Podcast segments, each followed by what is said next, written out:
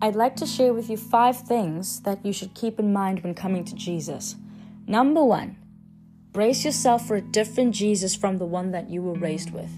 Reason being, when we come to Christ, we are made new. Your old self is no longer because the Spirit of God who now lives in you will conform you to the likeness and the image of Christ, who is the Son of God.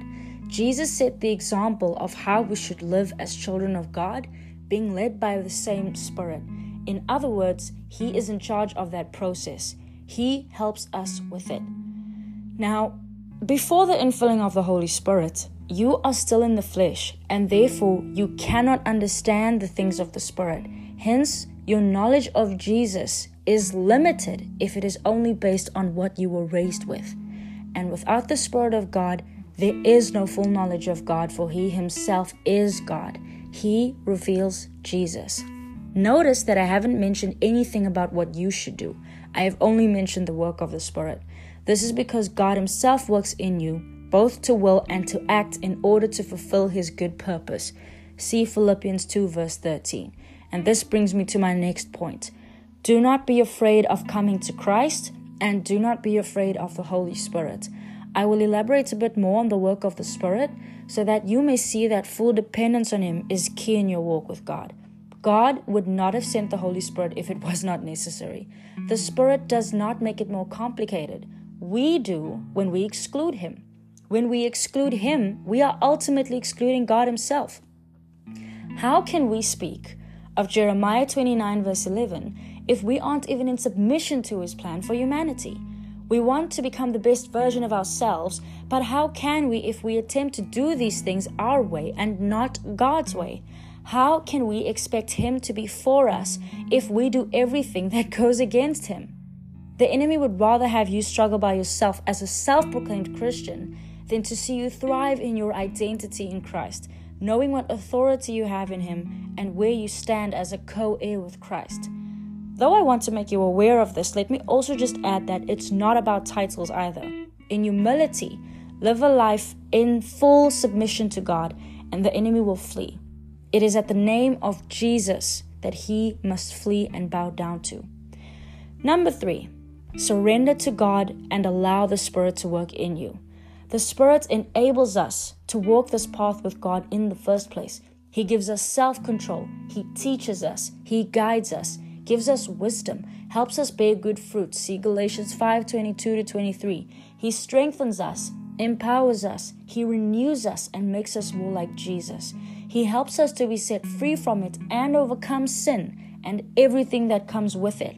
He helps us to endure and to persevere. He gives us gifts for the glory of God and the edification of the church. Becoming the most religious person on the planet is not the goal. Look at what happened with the Pharisees. You can be religious and not know God at all. You can know the Bible front to back and not know Jesus at all.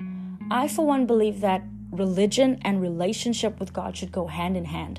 All that is required of you is a willing and surrendered heart a teachable spirit.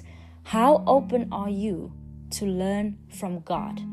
Let's look at the fourth point, which is laying down preconceived ideas about Jesus. This forms part of the first point. Yes. when we come to Christ, we cannot come to Him expecting the God that we have made Him out to be in the flesh. We cannot even understand His love whilst we're in the flesh, never mind His holiness. With that said, Lay down all your ideologies, your beliefs, and your opinions, and the perception that you have of God that you once had. Maybe you're under the impression that He loves you so much He'll accept you as is and leave you in that sinful state. No, He won't not, because He wants you to be holy just as He is holy. Perhaps you think that God expects religious extremists or perfect people. Again, He wants you to be holy and righteous, which is to be made separate or to be separate, sorry, and simply put, right with Him. And with that comes keeping commandments, which is where religion comes in. But even these are quite simple it is to love Him and to love others. Love in the sight of God is not just good deeds, but a heart submitted unto Him so that your love towards Him and others may be even greater in His sight. We often try to separate the two, but Being founded and rooted in Jesus is where every good thing begins. Let your good deeds come from that place of salvation, in which you recognize that you've been saved by grace through faith, and it will be a delightful service unto God. Ephesians 2, verse 10 states it so beautifully For we are his workmanship, created in Christ Jesus for good works, which God prepared beforehand that we should walk in them. I'm honestly just touching the surface, but all in all, be willing to let the Holy Spirit teach you the things of God, and He will. Last point do not look around you and do not look at your friends. Don't look at the lives of saints and compare yourself with them. The journey that you walk with God is between you and Him. Do not become hasty because He is not in a rush. He is patient with you. Do not look at the accomplishments of others and allow feelings of envy or jealousy to creep in. Take those thoughts captive and make it obedient to Christ by referring back to that which is written. And here's the truth He who began a good work in you will carry it on to completion until the day of Christ Jesus. See Philippians 1, verse 6. By having that little verse written on your heart, be reminded that God is not done with you until Jesus comes back. The plan that He has for you forms part of the building up of the kingdom of heaven on earth, meaning it is different from whatever you can come up with by yourself. In the meantime, remain focused on Jesus, read the Word, pray continually, fast and pray often Worship the Lord your God in all circumstances and trust that He is way ahead of you in everything. Amen. I pray this message blesses you and I hope it helps in some way or another. God bless.